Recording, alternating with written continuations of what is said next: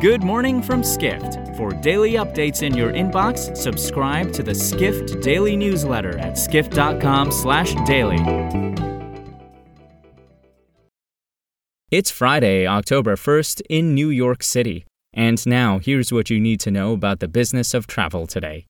Although Airbnb CEO Brian Chesky said during last week's Skift Global Forum that people would less likely be tied to one location in the future, there is a major barrier preventing many people from traveling while working remotely their children. But several companies are looking to take advantage of the growing virtual school network movement to provide parents the opportunity to enjoy a location free lifestyle, reports corporate travel editor Matthew Parsons.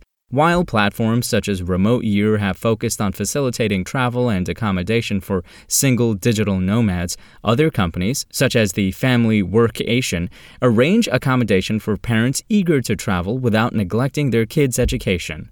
Those companies certainly have a large target market. An estimated 33 million families live in the United States.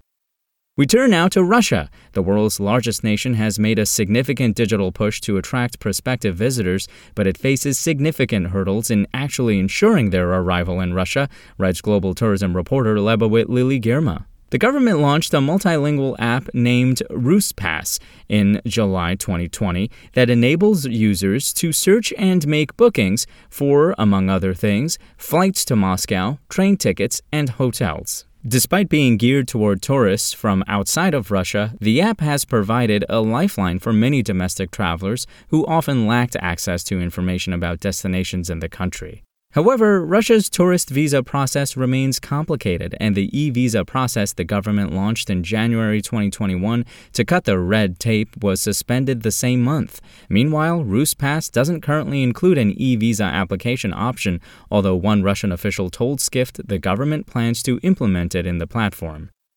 Finally, we look at Accor's new plans for driverless vehicles. The Paris based hotel giant entered into a partnership this week with carmaker Citroën and marketing firm JCDecaux to offer guests the opportunity to ride in self driving vehicles, writes hospitality reporter Cameron Sperance. The Urban Collectif, a self driving urban mobility initiative, would see Accor incorporate autonomous vehicles for its upscale Sofitel and fitness geared Pullman brands.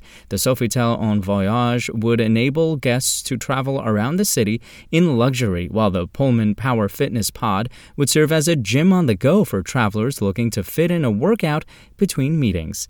However, it is uncertain when guests will take advantage of the partnership. Despite Accor's optimism about the future of the project, Citroën CEO Vincent Cobée said it would take at least five to seven years for transportation authorities, as well as operators and manufacturers, working together to roll out the network of autonomous vehicles. For more travel stories and deep dives into the latest trends, head to skift.com. To find these stories and more insight into the business of travel, subscribe to the Skift Daily newsletter at skift.com/daily.